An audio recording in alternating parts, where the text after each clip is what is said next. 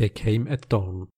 Fifty or so men, clad in leather armor, a visible red cloth dangling from it. There was little effort in hiding their approach. They wanted to be seen, to strike dread into the villagers. And although they could be seen, they moved silently, just a faint clanging of their weapons hanging from their sides. As the group approached the village, they split in all directions, like a river branching and searching for the path of least resistance.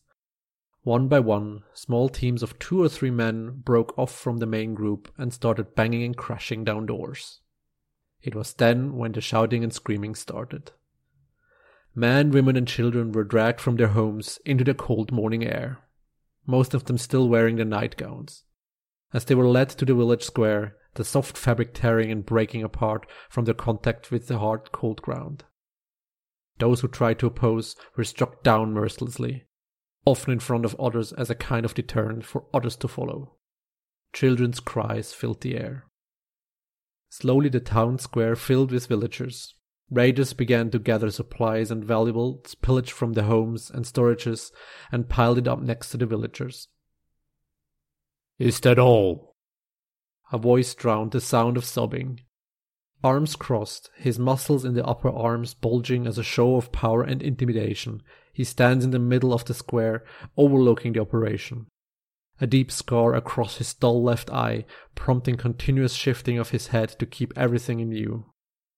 There were just shy nods from those around. Nobody dared to speak up. Check the forest. Leave no witnesses, he barked. Five bandits immediately obeyed his command and marched to the eastern border of the village and continued to the nearby forest. Nesana observed their approach carefully. She forgot why she followed the two adventurers to the village. It might have been curiosity or a bad feeling. Whatever the reason, she had to leave before they found her. She couldn't allow them to see one of her kind. The forest was her domain. She could move quickly and silently, melting into the shadows, her grey green skin blending into the environment. The bandits spread out to cover more ground in their search. Hmm, smart, she thought surprised. Taking additional care in her steps, she slowed down. It was better she concentrated and moved a bit slower than accidentally tripping. She used the shadows cast by the dim light of the morning sun to duck behind cover, always keeping an eye on the approaching intruders. They were not hard to spot, their advance quick to be seen and heard by the most inexperienced.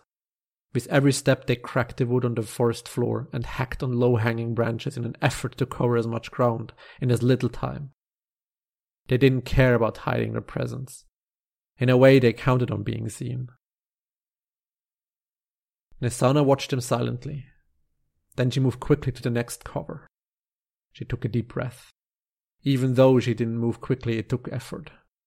She turned her head to search for her assailants, to plan the next move, when she looked directly into the face of one. Before her stood a young boy. Couldn't have been older than 18 or 19 by her estimate. Quite young compared to her longevity. Pimples covered his face, the dagger in his right hand shaking nervously. He wasn't prepared. He was scared. She could sense it. Why he joined the bandits, she didn't know.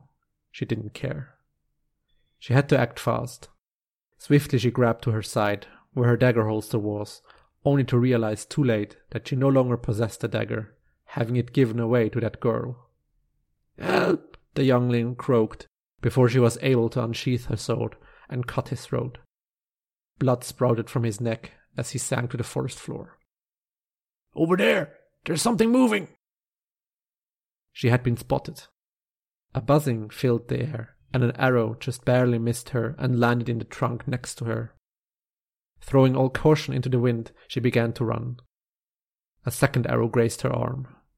She flinched as the pain hit her, but she continued on. The bandits began to encircle her, and she had to be quick to get out of their grasp. Her vision blurred as she tapped into the magic of her mask. The world turned black and white, and instinctively she moved to the areas where it was darkest. Shadows appeared where there should be none, allowing her to meld with them. Her grey green skin darkened to match the new hue. Her form became hard to focus on, hurting the eyes of any observer. It looked like she was in two places at once, and then in none of them. The mask guided her, showing her a path of darkness she followed unquestionably. Her vision blurring into a tunnel of white and black, growing darker and darker the more she relied on the magic. She had to stop at one point, lest she would be consumed by the darkness completely. The power had its price. But she had to use it a little longer, to make sure that they couldn't follow her. She continued on, not knowing for how long. Exhausted, she snapped out of it, her vision returning to normal instantly. The sudden change caused her physical and mental pain. She shook her head in an effort to numb it. She leaned against a tree and inspected her surroundings, breathing heavily. She listened. She watched. Her pursuer seemed to have abandoned her. She sighed in relief. Nesana returned two days later. The air was still heated from embers gnawing at the last remnants of the village. It reeked of death.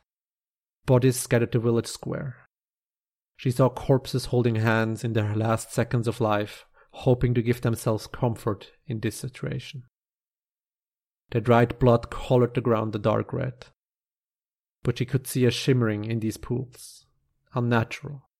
Small crystals of iron sprouting from the ground, as if they were feeded by the blood itself.